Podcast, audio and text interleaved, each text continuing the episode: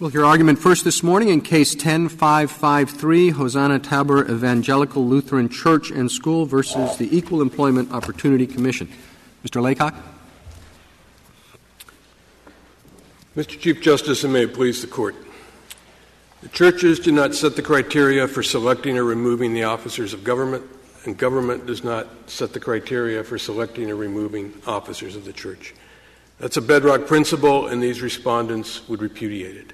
They no longer seriously argue that Cheryl Perich was not a minister.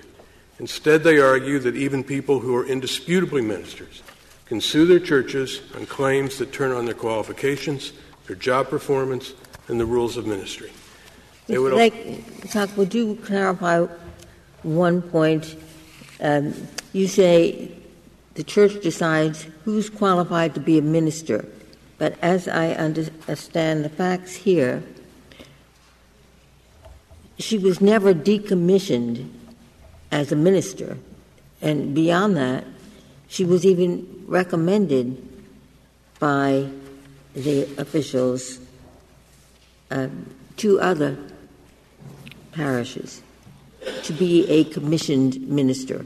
So it's odd to say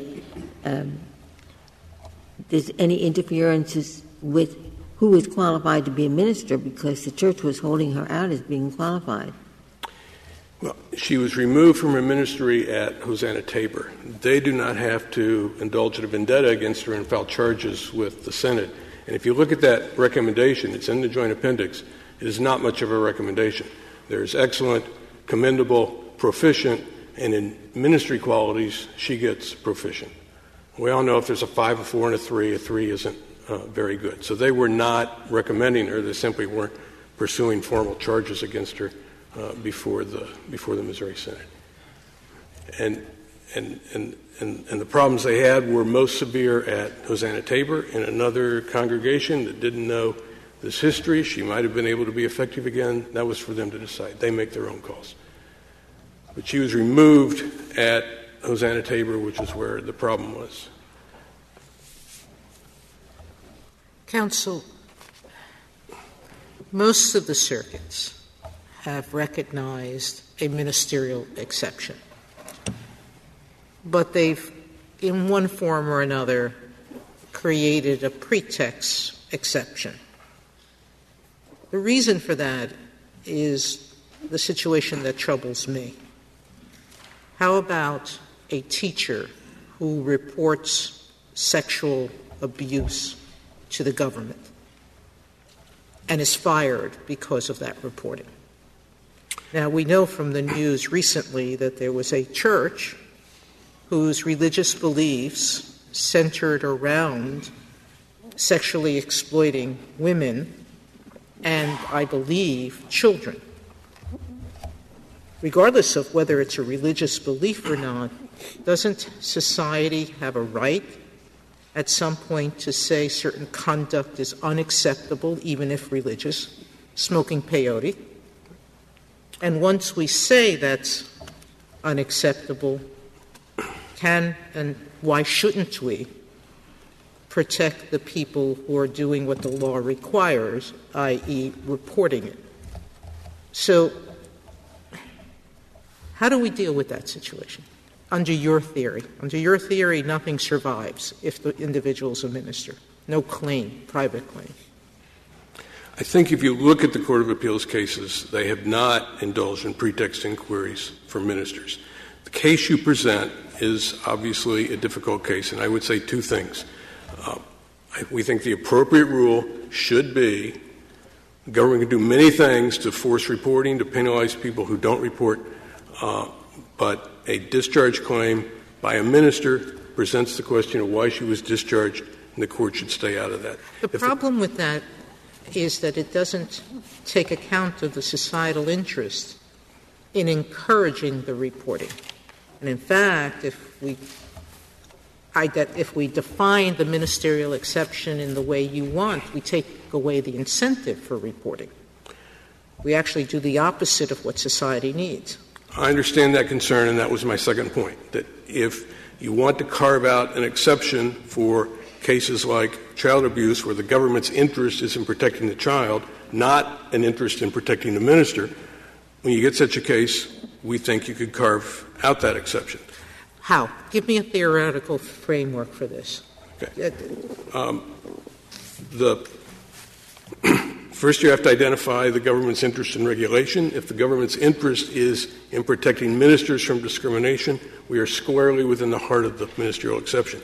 If the government's interest is something quite different from that, like protecting the children, then you can assess whether that government interest is sufficiently compelling to justify interfering with the relationship between the church and its ministers. But the government interest is at its nadir when the claim is we want to protect these ministers as such. We want to tell the churches what criteria they should apply for selecting or removing ministers. And Mr. Laycock, the ministerial exception is not something new. It has been widely recognized, as Justice Sotomayor mentioned, by the courts of appeals going back 40 years. So we can see how the recognition of this exception with certain contours has worked out. And how has it worked out over those past 40 years? Have there been a great many cases, a significant number of cases involving the kinds of things that Justice Sotomayor is certainly rightly concerned about, instances in which ministers have been fired for reporting criminal violations and that sort of thing? I'm not aware of any such case. The one case I am aware of cuts the other way. A minister, a priest accused of sexually abusing children, who was fired, sued to get his job back, and the church invoked the ministerial exception, and that case ended. They were able to get rid of him. There is a cert petition pending in which a teacher with a long series of problems in her school called the police about an allegation of sexual abuse that did not happen at the school, did not involve a student at the school, did not involve a parent at school, someplace else, and called the police and had them come interview a student without any communication with her principal, and the respondents try to spin that as a case of discharge for reporting sexual abuse. But if you look at the facts, it's really quite different. And those are the only two cases I'm aware of that even approach touching on this problem. But here what we have is a claim of retaliation so that she can't even get a hearing. So we can look at the various tests that are proposed here. And I think it's difficult to formulate the test. But this can't even be litigated because she is discharged. The allegation is that there's a retaliation for even asking for a hearing where these tests could be applied. Well, she can't get a hearing in civil court. She could have had a hearing in the Senate before decision-makers who would have been independent of the local church. This Court has repeatedly said churches can create tribunals for the governance of their officers. The churches again, that could be an argument you could make in the pretext hearing. Well, it's an argument we make in the hearing on whether the ministerial exception applies. Right? But you're asking for an exemption so these issues can't even be tried. We're asking to apply the exemption. It's almost like a summary judgment. It was precisely a motion. That's the analogy, I think. Yeah. It was a motion for summary judgment. Yeah. No. What she is saying is that you basically gave me summary judgment. You didn't allow me to go to the agency to have a proper test applied. The summary judgment was just an analogy. Forget it. I'm not entirely sure I understand the question. We agree she couldn't go to civil court if she's a minister. She could have gone to the Senate. She wasn't cut off from that. She decided not to do it. I am saying if there are some substantial interests that the church has that can be litigated in the EEOC hearing. She was fired simply for asking for a hearing. I understand that. But once you start to litigate these cases, I think your point is that it's none of the business of the government to decide what the substantial interest of the church is. That's one of my points, maybe the most important of my points. These decisions are committed to the churches by separation of church and state. But beyond that, once this process of trying to identify we can decide some issues in this case and we won't get to other issues in this case doesn't work. As Justice Breyer said in a First Circuit opinion, that requires more and more finely spun distinctions that create entanglement rather than avoid it. Universidad de Bayamón. Counsel, you referred to the ministerial exception, but of course your position extends beyond ministers. How do we decide who's covered by the ministerial exception and who is not? Right. Here, I think it's very easy. She's a commissioned minister in the church. She holds ecclesiastical office. She teaches the religion class. Well, let's say it's a teacher who teaches only purely secular subjects but leads the class in grace before lunch. Right. Is that somebody who would be covered by the ministerial exception? The lower courts have said that person's not covered, and we're not challenging that rule. Obviously, there has to be some kind of quantitative threshold. There will be line-drawing problems. But I thought your position would be if she's a commissioned minister, as distinguished from a teacher who conducts grace or takes the class to chapel, I'm taking the Chief is asking for somebody in this you categorize as a minister, although mostly she's a math teacher. You would say the extent of her religious duties don't matter. What counts is that she is commissioned as a minister. If she's commissioned as a minister, and if that is not a sham, then we think that makes her a minister. If you have a Jesuit teaching physics, we think he's still a priest and he's still controlled by the ministerial exception. Can we try whether it's a sham? I thought you said we couldn't try whether it's a sham. Well, is a sham different from a pretext? I certainly meant something different from a pretext. A sham is more extreme, and it goes to a different point in the analysis. You can decide whether she's really a minister. That's the threshold question that courts must decide. And if we have a person with a ministerial title who is doing nothing at all religious or ministerial, we have a church that tries to say everyone, whoever worked for us or ever may, is a minister. The courts can deal with those cases if they are. You would allow the government courts to probe behind the church's assertion that this person is a minister. You would allow that, right? But once it is determined that the person is a minister, you would not allow the government to decide whether the firing was a pretext. That's right. Different churches have different ideas about who's a minister. There are some churches who think all of our adherents are ministers of our faith. Now, does that mean that everybody who's a member of that church qualifies as a minister because that is part of the church's belief? I don't think it means that. And again, I think courts have some capacity to look at what this employee is actually doing. And if he's not performing any of the functions of a religious leader, if he's not teaching the faith, then every one of our adherents stands as a witness to our beliefs. And that, not every church is hierarchical in terms of different offices. I understand that. But lay people in many churches are expected to be witnesses, right? So lay people in many.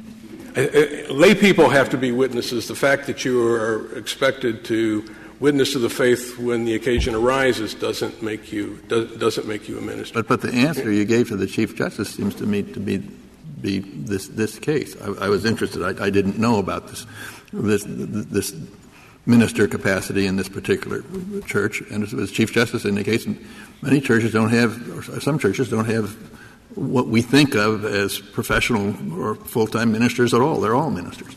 Right. And you said, well, that can be litigated. That can be investigated. And I suppose when we do that, we say, how many secular functions do you perform? And that's what this case is. But you don't even want that issue to be tried. You say that issue can't even be explored. Now, how many religious functions you perform can be explored? The issue that can be explored is whether she's a minister. We think she clearly is. That term is a legal term. what constitutes a minister is decided by the law, not by the church, right? That is correct. Okay. That is correct. But I thought with a lot of deference to the church's understanding of whether someone is a minister. We think there should be deference to good faith understandings, but we are not arguing for a rule that would enable an organization to fraudulently declare that everyone is a minister when it's not true. You decided the Tony Alamo case 20 years ago. We're not defending that. What makes it not true? What is the legal definition of minister? What is it? That you have to lead the congregation in their religious services, or what? What is it?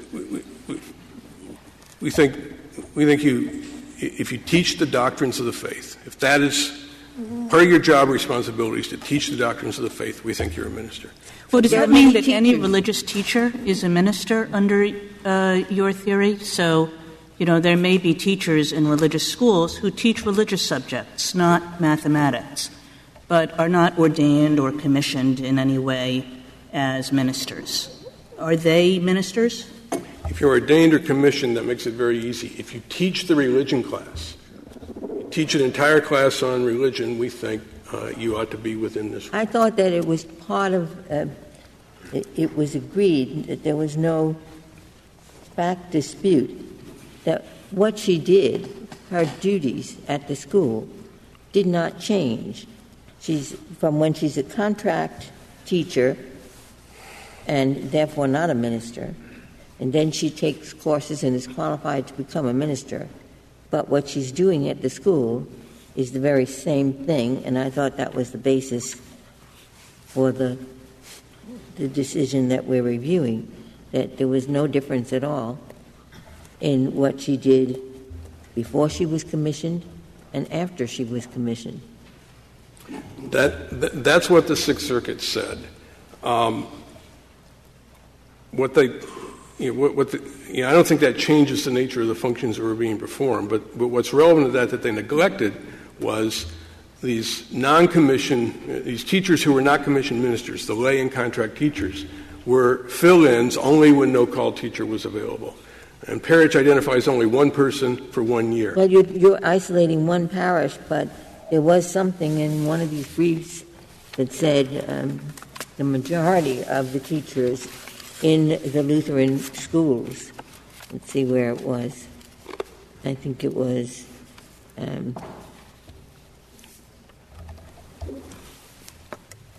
Justice Ginsburg is looking. I had the same impression that whether you're commissioned or not commissioned doesn't necessarily mean you can't teach a religious class.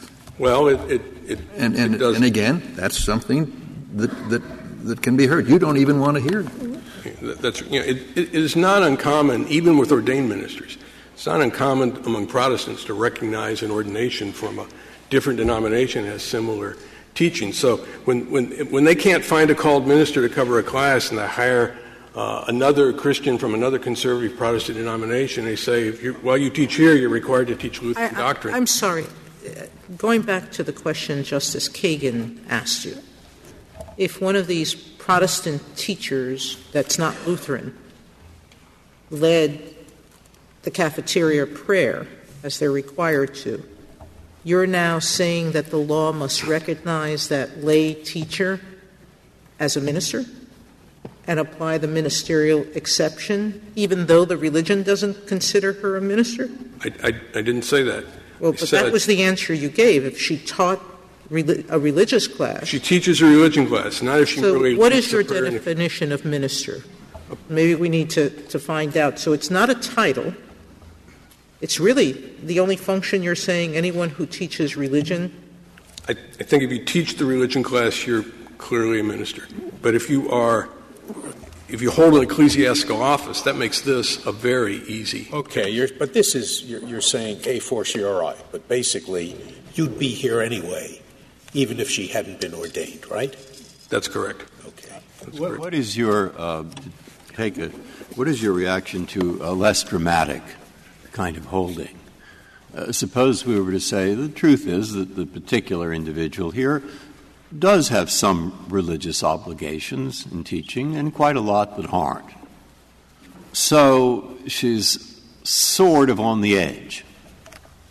At the same time, there is a statute which, whether it applies or not, you could take the principle, and it says a religious organization like your client may require that she conform to the religious tenets of the organization. So Congress focused on this.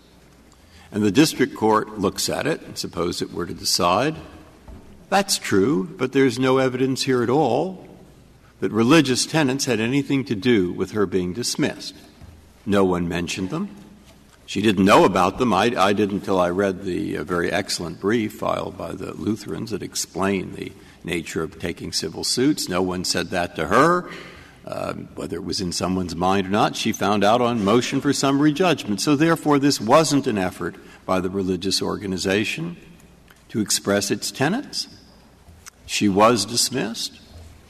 They could have had a defense, but it doesn't apply. And therefore, even though she's sort of like a minister, she loses. Now, what are your objections to that? Well, my first objection is I don't think those are remotely the facts here. This teaching is clearly stated, embodied in an elaborate dispute resolution process. You don't ask. Did anyone mention that to her? Indeed. Really? My law clerk didn't find it. Can you tell me where someone did say the reason we're dismissing you is because of our religious doctrine that you cannot bring civil suits? Page 55 of the Joint Appendix, which is the letter where they tell her that they're going to recommend rescission of her call, they say, because of insubordination and because you threatened to sue us. But, does anyone explain to her, which she might not have known, that this is a religious doctrine, that you are supposed to go to the synod or whatever, and you're not supposed to go to court? Of course they wanted to fire her because she threatened to sue them. But what I'm wondering is there anywhere before the motion for summary judgment where someone explains to her, our motivation here is due to our religious tenet? You don't assess the importance of a doctrine by asking the person. No, I understand that, but I would like a different piece of matter, that the people who were involved in this were doing it for religious rather than civil reasons. I'm just wondering what the evidence is that they knew there was such a doctrine, that they were motivated by the religious doctrine, and that they expressed that to her. I'll look at page 55. Is there anything else I should look at? Is it in the handbook? One of the objections, if this is a rule that's going to bind the teachers, then you would expect to find it in the handbook. But the handbook doesn't tell her, if you complain to the EEOC about discrimination, then you will be fired. Well, I don't know if it does or it doesn't, because the handbook's not in the record except for a short excerpt. But she knew about this rule. Well, Mr. Lake, for citation in the record. I just wonder, is there anything you want me to read other than page 55? The principal in her deposition says, the minute she said she might sue, I said, you can't do that, you're a called teacher. The testimony is the board talked about it at their meeting on February 22nd. I think that's also in the principal's deposition. The president of the congregation who did not deal directly with Perich, said it was one of the first things that he thought about. Perich was a lifelong Lutheran. She worked 11 years in Lutheran school. She had these 8 theology courses. It's simply not credible that she didn't know about this doctrine. Mr. Claycock, doesn't this inquiry, illustrate the problems that will necessarily occur if you get into a pretext analysis? The question of was she told that she had violated the Church's teaching about suing in a civil tribunal. Well, that depends. The significance of let's assume she wasn't told. The significance of that depends on how central a teaching of Lutheranism this is. It's like, suppose a Catholic priest got married and the bishop said, I'm removing you from your parish because of your conduct. Now, there wouldn't be much question about why that was done. So you'd have to get in. What did Martin Luther actually say about suing the Church or other Christians in a civil tribunal? Is this really a central tenet of Lutheranism? Isn't that the problem with going into this pretext analysis? that's just part of the problem. You've got to figure out how does this doctrine work, how important is it, how does it apply to the facts of this case, how does it interact with Mr. Laycock, you, in order, I think, to dispel the notion that nothing is permitted, in your reply brief, you say that there are many suits that could be brought that would not be inappropriate. And I think it's on page 20 of your reply brief.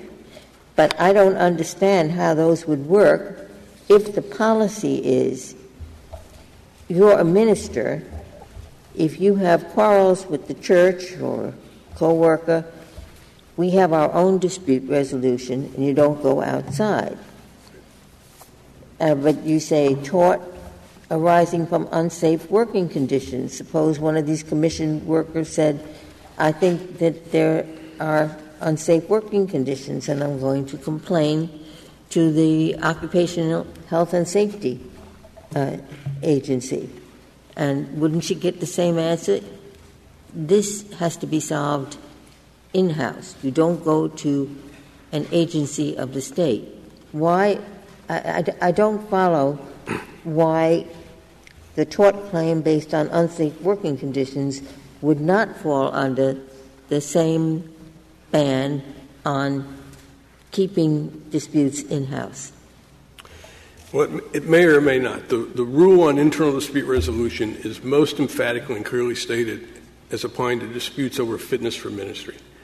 And a tort claim may not be a dispute over fitness for ministry. But I thought the reason that she was unfit for the ministry was that she went outside the house. That's right. Yeah. So in all of these cases, you go outside the church, you go to the government, then you have What we say in the passages in reply brief that you're looking at is the legal doctrine, the ministerial exception as a matter of law, does not apply unless the dispute is over whether I get the job back, job qualifications, job performance, or rules of ministry.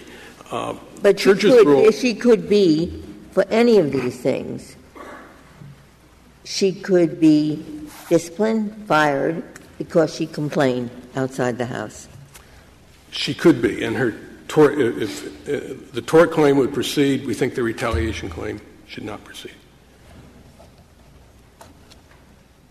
The tort claim could proceed, and then she would get damages, and that would be all right. She would get damages for the tort. She would not get damages for the loss of her position. Did I understand you before in response to Justice Sotomayor and Justice Scalia, that even if she were merely a contract teacher, the fact that she teaches religion classes would be enough for her to qualify for the ministerial exception? Yes. And the fact that she's a commission minister is the clincher in this case. Is the clincher in this case, but even I think you answered, if she were not a commission minister, she's teaching the faith, therefore, she can be fired, and it doesn't matter whether she's commissioned. So the commission is irrelevant. It's her job duties that count. Job duties are enough. The commission is not irrelevant. It is the clincher. Now, it was certainly, for some purposes, I mean, if every teacher who teaches religion and math and a lot of other things said, I'm a minister, and I'm entitled to the parsonage allowance on my income tax return. Certainly that's something that a government agent would review. Well, they do review it there. I think they're set. I don't think the Lutherans have any problems with the IRS on that, but yes, that is a context where they review these questions. If I could reserve a few minutes for rebuttal, I would be grateful. You may.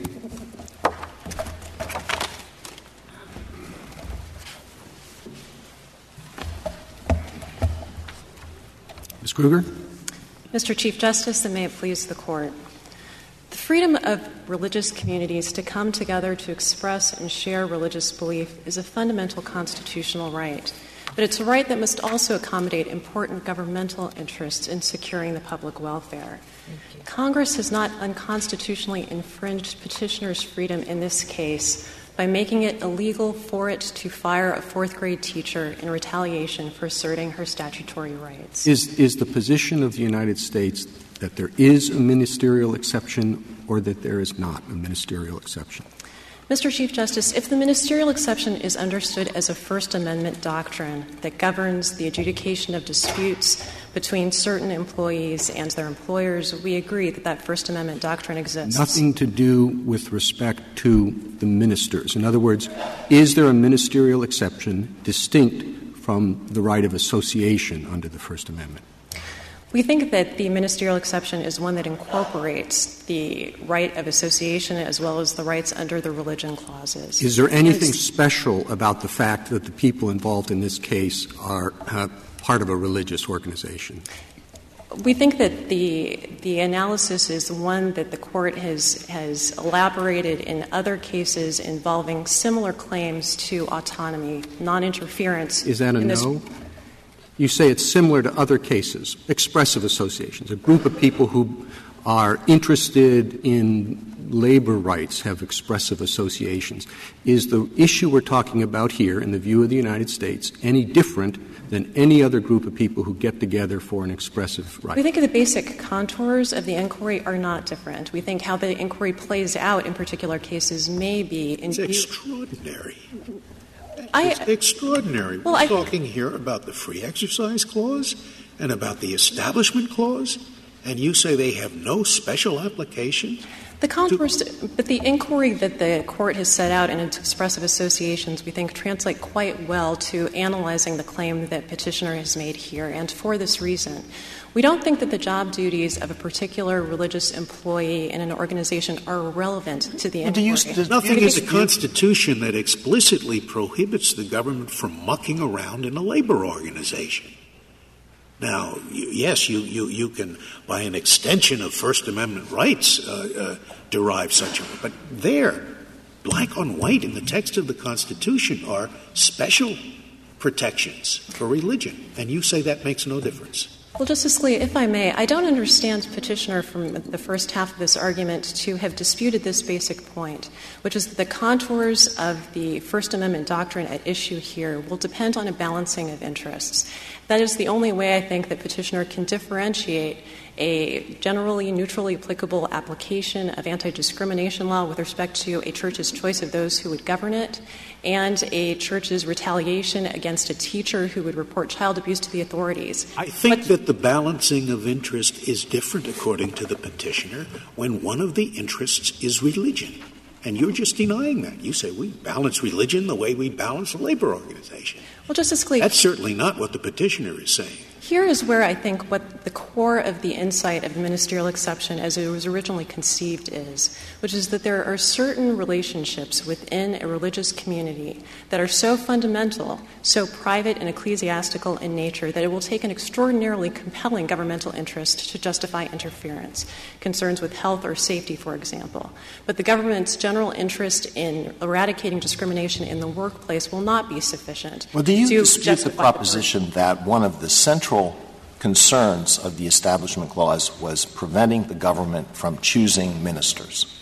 When there was an established church, the government chose the ministers or had a say in choosing the ministers. And the Establishment Clause, many argue, was centrally focused on eliminating that governmental power. Now, do you dispute that? No, Justice Alito, we don't dispute it. What we do dispute is that what is happening when the government applies generally applicable anti-retaliation law to a religious employer is that it is choosing a minister on behalf of the church. What it is instead doing is preventing religious employers, like any other employers, from punishing their employees for threatening to bring illegal conduct to the attention of the Well, you suppose that's a central tenet. Suppose you have a religion, and the central tenet is you have a problem with what we do, go to the Sinai, don't go to court. And that applies to civil actions of all kinds, all right? So would that not be protected by the First Amendment? Justice Breyer, your view is it's not protected? It's not protected, but I'd like to I think there are two responses that are relevant to how this Court would resolve that question in this case. First of all, if the Court were to accept the rule that Petitioner would ask it to adopt, we would never ask the question whether or not the Church has a reason for firing an employee that's rooted in religious doctrine. Their submission is that the hiring and firing decisions with respect to parochial school teachers and with respect to priests is categorically off limits. And we think that that is a rule that is insufficiently attentive to the relative public and private interests at stake, interests that this Court has repeatedly recognized are important in determining. So in fact, is if they want to choose the priest, you could go to the Catholic Church, say they have to be women. I mean, you couldn't say that. That's obvious. So how are you distinguishing this? Right. We think that both the private and public interests are very different in the two scenarios. The government's general interest in eradicating discrimination in the workplace is simply not sufficient to justify changing the way that the Catholic Church chooses its priests based on gender roles that are rooted in religious doctrine. But the interests in this case are quite different. The government has a compelling and indeed overriding interest in ensuring that individuals are not prevented from coming to the government with information about illegal conduct. When you say that, are you not implicitly making a judgment about the relative importance of the Catholic doctrine that only males can be ordained as priests and the Lutheran doctrine that a Lutheran should not sue the Church in civil courts? I don't see any distinction between — I can't reconcile your position on those two issues without coming to the conclusion that you think that the Catholic doctrine is older, stronger, and entitled to more respect than the Lutheran doctrine. No, we're not drawing distinctions between the importance of a particular religious tenet in a system of religious belief. But the difference is that the government has indeed foundational interest in ensuring, as a matter of preserving the integrity of the rule of law, that individuals are not punished for — You're saying that going to church, that going to court is a more fundamental interest than a woman obtaining the job that she wants, which happens in this case to be a Catholic priest. But that's the distinction you're making. I am drawing a distinction. Oh, well, why? I don't know why that doesn't — I mean, you may be right, but it isn't obvious to me that the one is the more important than the other? The government's interest in preventing retaliation against those who would go to civil authorities with civil wrongs is foundational to the rule of law. But, Ms. Kruger, if I could just clarify for a second there, because you're now sounding as though you want to draw a sharp line between retaliation claims and substantive discrimination claims, and I didn't get that from your brief. So is that, in fact, what you're saying? I think that there is an important distinction to be made between the government's general interest in eradicating discrimination from the workplace and the government's interest in ensuring that individuals are not shielded from coming to civil authorities with reports about civil wrongs. But if I could continue, I think that the — So were you willing to accept the ministerial exception for substantive discrimination claims, just not for retaliation claims? I don't think that those are the only two sets of inquiries that are important in the balancing. And if I could continue, I think the government — I'm sorry, that was a yes. Yeah, I think that question can be answered yes or no. I think that doesn't — I think the answer is no, in part because that doesn't fully account for all of the public and private interests at stake. The government's interest extends in this case beyond the fact that this is a retaliation to the fact that this is not a church operating internally to promulgate and express religious belief internally. It is a church that has decided to open its doors to the public to provide the service, a socially beneficial service of educating children for a fee in compliance with state compulsory education laws. And this Court has recognized in cases like Bob Jones that church-operated schools sit in a different position with respect to the permissible scope of governmental regulation. Even with respect to their religion classes and their theology classes? It's extraordinary. Well, the government — Just because you have to comply with state education requirements on secular subjects, who you pick to teach theology or to teach religion has to be subject to state control? Justice Scalia, to be clear, the government's interest in this case is not in dictating to the church-operated school who it may choose to teach religion classes and who it may not. It is one thing and one thing only, which is to tell the school that it may not punish its employees for threatening to report civil wrongs to civil authorities. That is an interest that we think overrides the burden on the association's religious message about the virtues of internal dispute resolution as opposed to court resolution. You're making a judgment about how important a particular religious belief is to a church. you're saying this may just be the same question Justice Alito asked, but you're saying we don't believe the Lutheran Church when it says that this is an important and central tenet of our faith. No, absolutely not, Mr. Chief Justice. We do not dispute. When they assert that it's an important tenet, we assume its validity. We assume that they are sincere in that religious belief. But just as in United States v. Lee, the sincere religious belief was not sufficient to warrant an exemption from generally applicable tax laws, as in Bob Jones. On the other hand, the belief of the Catholic Church that priests should be male only, you do defer to that. Even if the Lutherans say, look, our dispute resolution belief is just as important to a Lutheran as the all-male clergy is to a Catholic. Yes, but that's because the balance of relative public and private interests is different in each case. Do you believe, Ms. Kruger, that a church has a right that's grounded in the Free Exercise Clause and or the Establishment Clause to institutional autonomy with respect to its employees? We don't see that line of church autonomy principles in the Religion Clause jurisprudence as such. We see it as a question of freedom of association. We think that this case is perhaps one of the cases. So this is to go back to Justice Scalia's question, because I too find that amazing, that you think that neither the Free Exercise Clause nor the Establishment Clause has anything to say about a church's relationship with its own employees. We think that this is one of the cases that Employment Division versus Smith may have been referring to when it referred to free association claims that are reinforced by free exercise concerns. It's certainly true that the association's claim to autonomy in this case is one that is deeply rooted in concerns about how it exercises its religion. Those two things merge in some ways in that respect. I don't think they merge at all. Smith didn't involve employment by a church. It had nothing to do with who the church could employ. I don't see how that has any relevance to this. I didn't understand your answer to the Chief Justice's question. You say that there were different institutional values or government values involved with respect to a Catholic priest than there is with respect to this Lutheran minister. Let's assume that a Catholic priest is removed from his duties because he married, okay? And he claims, no, that's not the real reason. The real reason is because I threatened to sue the church, okay? So that reason is just pretextual. Would you allow the government to go into the dismissal of the Catholic priest to see whether indeed it was pretextual? I think the answer is no, Justice Scalia. Why? Why is that any different from the Lutheran minister? I would begin with looking at the burdens on association under the balancing test.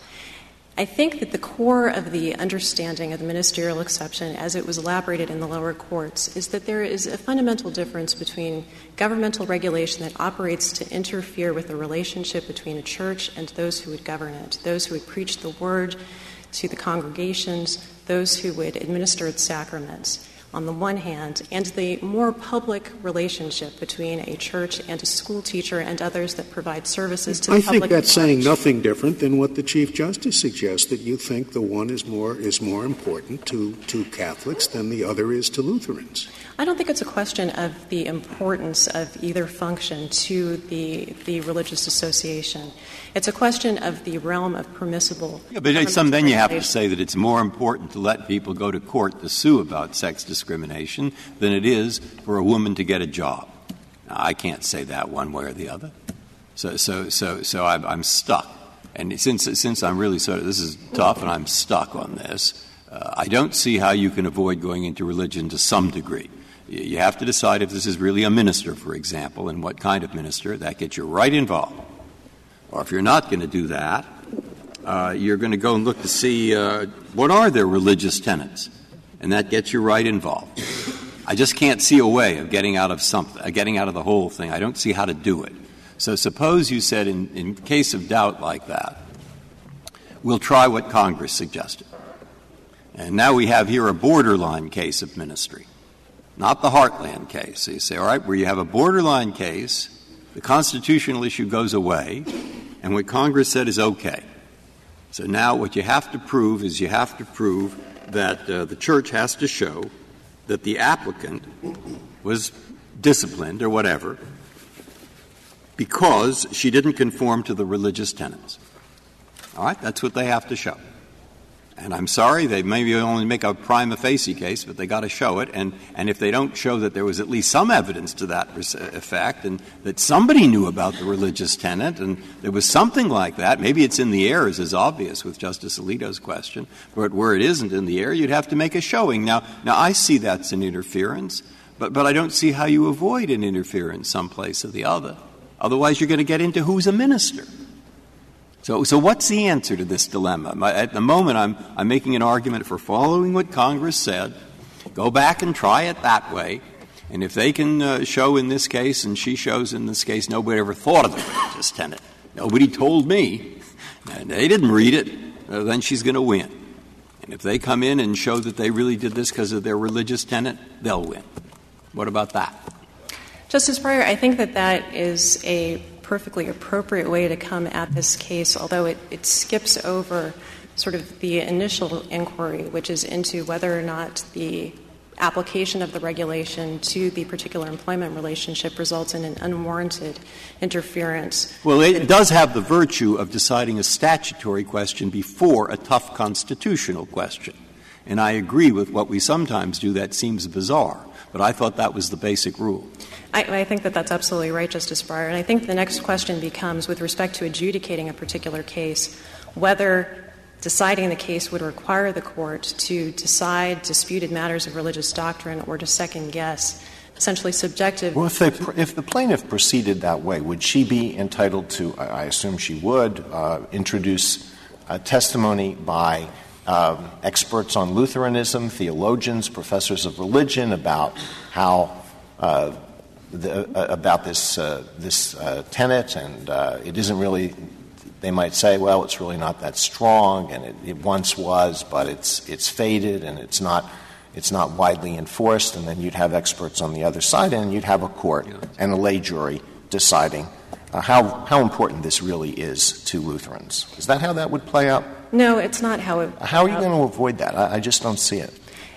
Any inquiry into the validity of a particular religious doctrine is simply irrelevant to the adjudication of a dispute, which is designed to find out just one thing, which is whether. No, it's not irrelevant. I've seen dozens and dozens and dozens of pretext cases, and in practically every pretext case that I've seen, one of the central issues is whether the reason that was proffered by the employer is the real reason.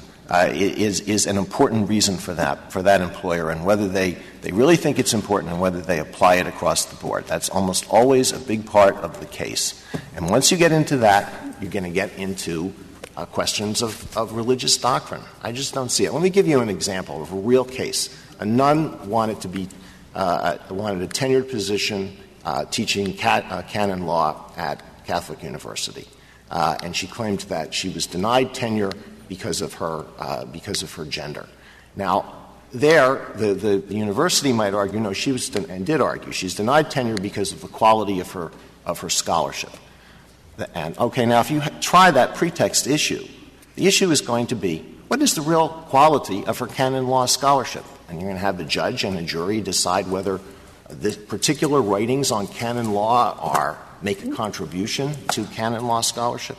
How can something like that be tried without getting into religious issues? If the only way that the plaintiff has to show that that may not have been the employer's real reason was a subjective judgment about the quality of canon law scholarship, then judgment has to be entered for the employer because the plaintiff has no viable way consistent with the Establishment Clause of demonstrating that wasn't the employer's real reason.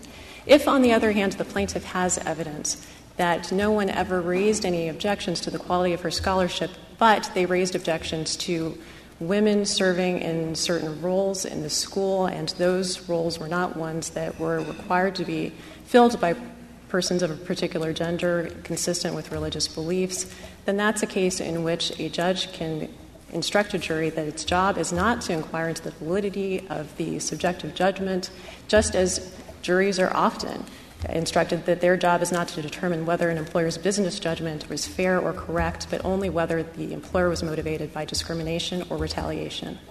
Thank you, Ms. Kruger.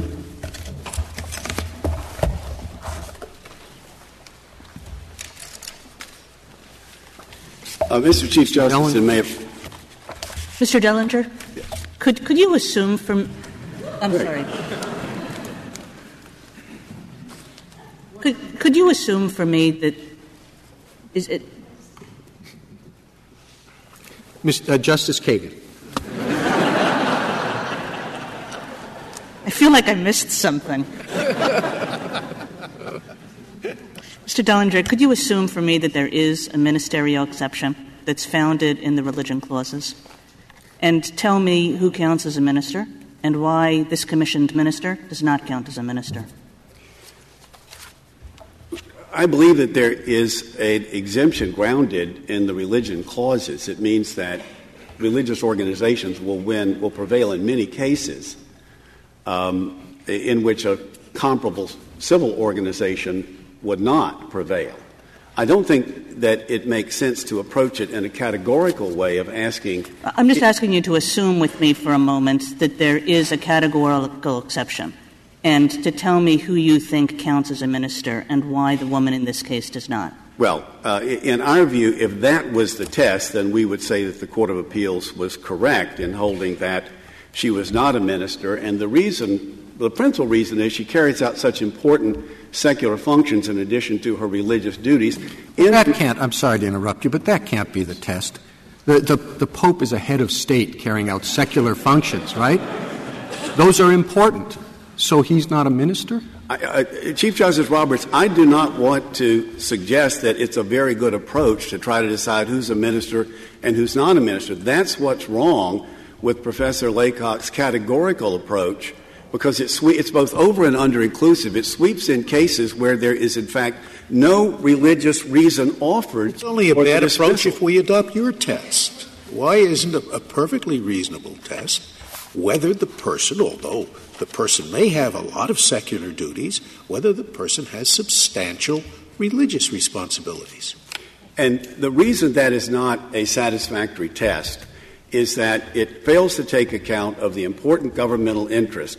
For example, in this case, in having everyone have access to the courts. That isn't the problem. The problem, it seems to me, is I don't know how substantial these interests are religiously.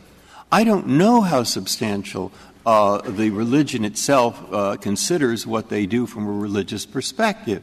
So let's go back to Justice Alito's problem.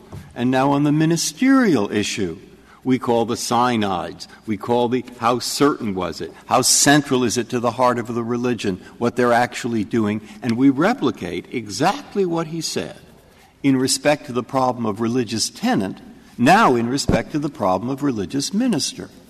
And maybe you can tell me we don't have to go into the one or the other, but I've had enough of these cases in the lower court to know they are really hard. People believe really different things, and I see no way to avoid going into one or the other.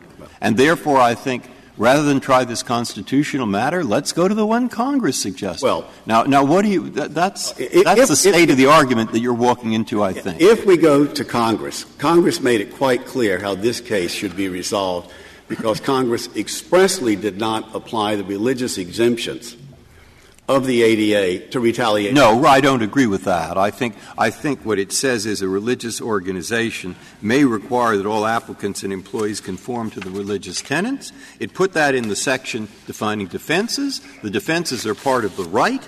And when it forbids retaliation, it says forbids retaliation against an individual for the exercise of any right granted. And therefore, I don't believe that a person who has failed to violate the substantive section could be held up normally. I mean, I don't understand. Well, we never on that. But I could think it's pretty easy to read that exception, even though it's in a different subchapter, into the retaliations exception. Assume for me that that's so.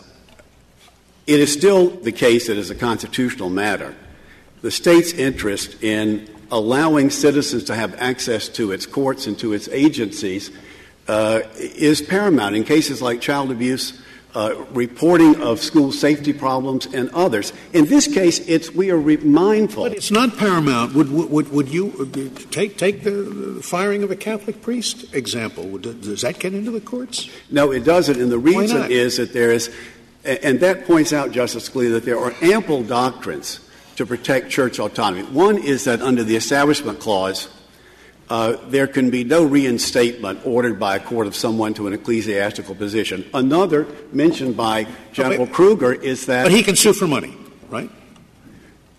I do not believe that he could be reinstated to get damages for removal from the He can sue for money. He can sue for the, you know, the loss of — I think in that case that is very likely to fail, because you're going to run into A, issues of religious doctrine or evaluations of distinctly religious matters like EEOC versus Catholic University. Those doctrines still stand.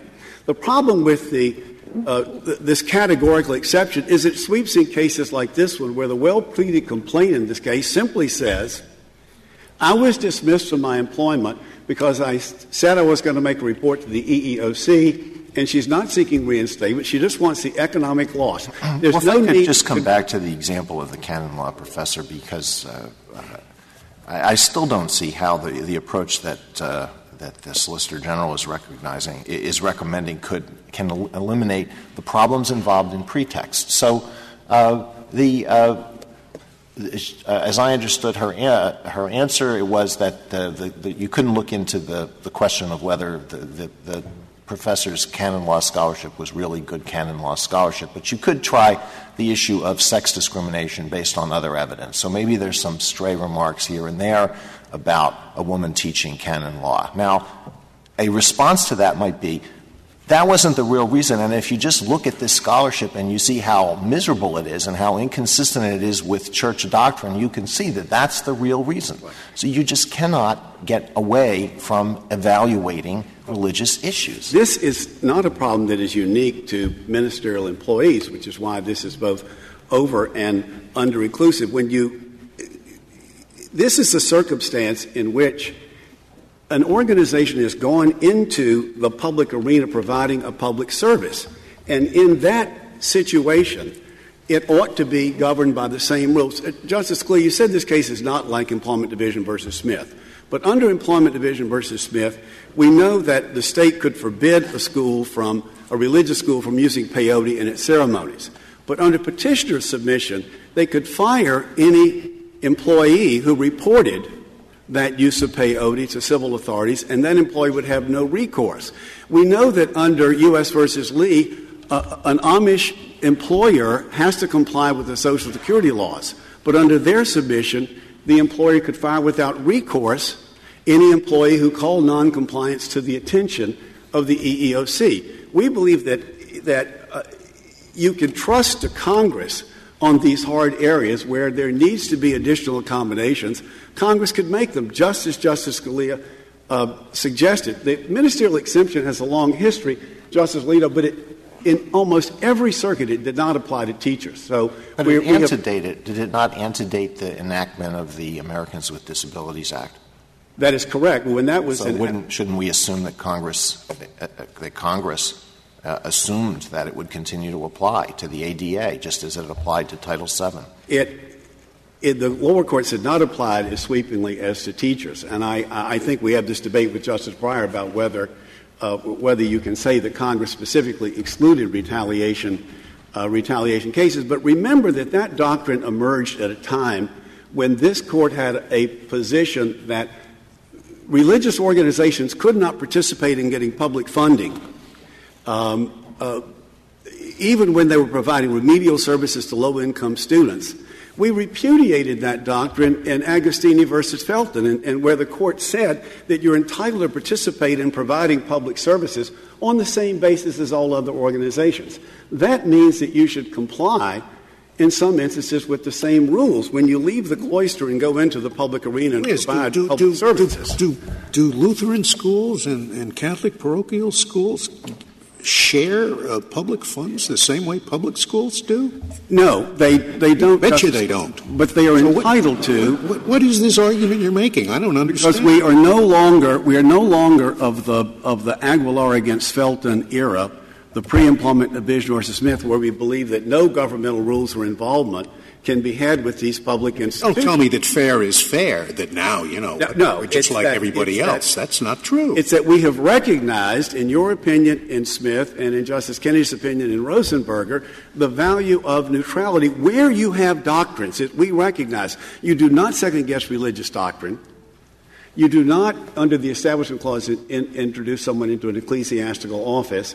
And you do a balancing test to make sure that there's a sufficient governmental interest if you're going to undercut an organization's ability to convey its views. Thank you. Thank you, Mr. Dellinger. Mr. Laycock, 2 minutes. 2 or 3 points very briefly. The many distinctions and balancing tests in their argument show the mess you will be in if you try to decide these cases. And we may have a line-drawing problem at the margin, but many, many cases are easy. The priest, the rabbi, the bishop, the pastor of the congregation cannot sue. Under their rule, they can sue. Mr. Laycock,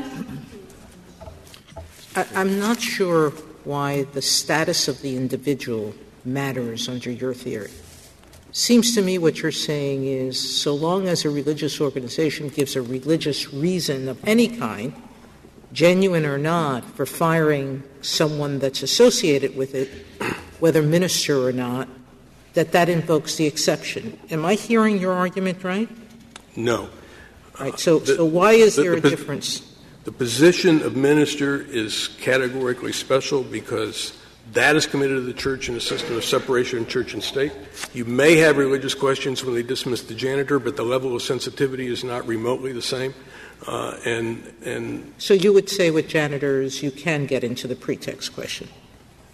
The janitor can litigate his pretext question, yes. So you're limiting your test to whether that person is a minister. So define minister for me again. A minister is a person who holds ecclesiastical office in the Church or who exercises important religious functions, most obviously including teaching of the faith. Mr. Laycock, Mr. Dellinger has some points here about the way in which the ministerial exception relates or doesn't relate to Employment Division v. Smith.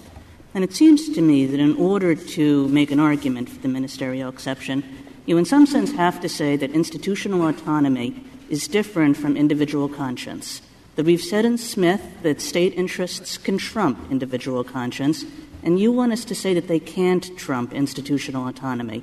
So why is that? It's not that institutions are different from individuals. It is that the institutional governance of the Church is at a prior step. Smith is about whether people can act on their religious teachings after they're formulated. The selection of ministers is about the process by which those religious teachings will be formulated. Smith distinguishes those. Might not the Establishment Clause have something to do with the Establishment Clause, which applies to institutions? That's the second answer. The Free Exercise Clause applies to individuals. Right. This Court has relied on both free exercise and establishment. Serbian, Kedroff, Kreshek, Gonzales. There's a long line of cases all the way back to Watson distinguishing this problem from the problem that culminates in Smith. Thank you, counsel. Counsel, the case is submitted.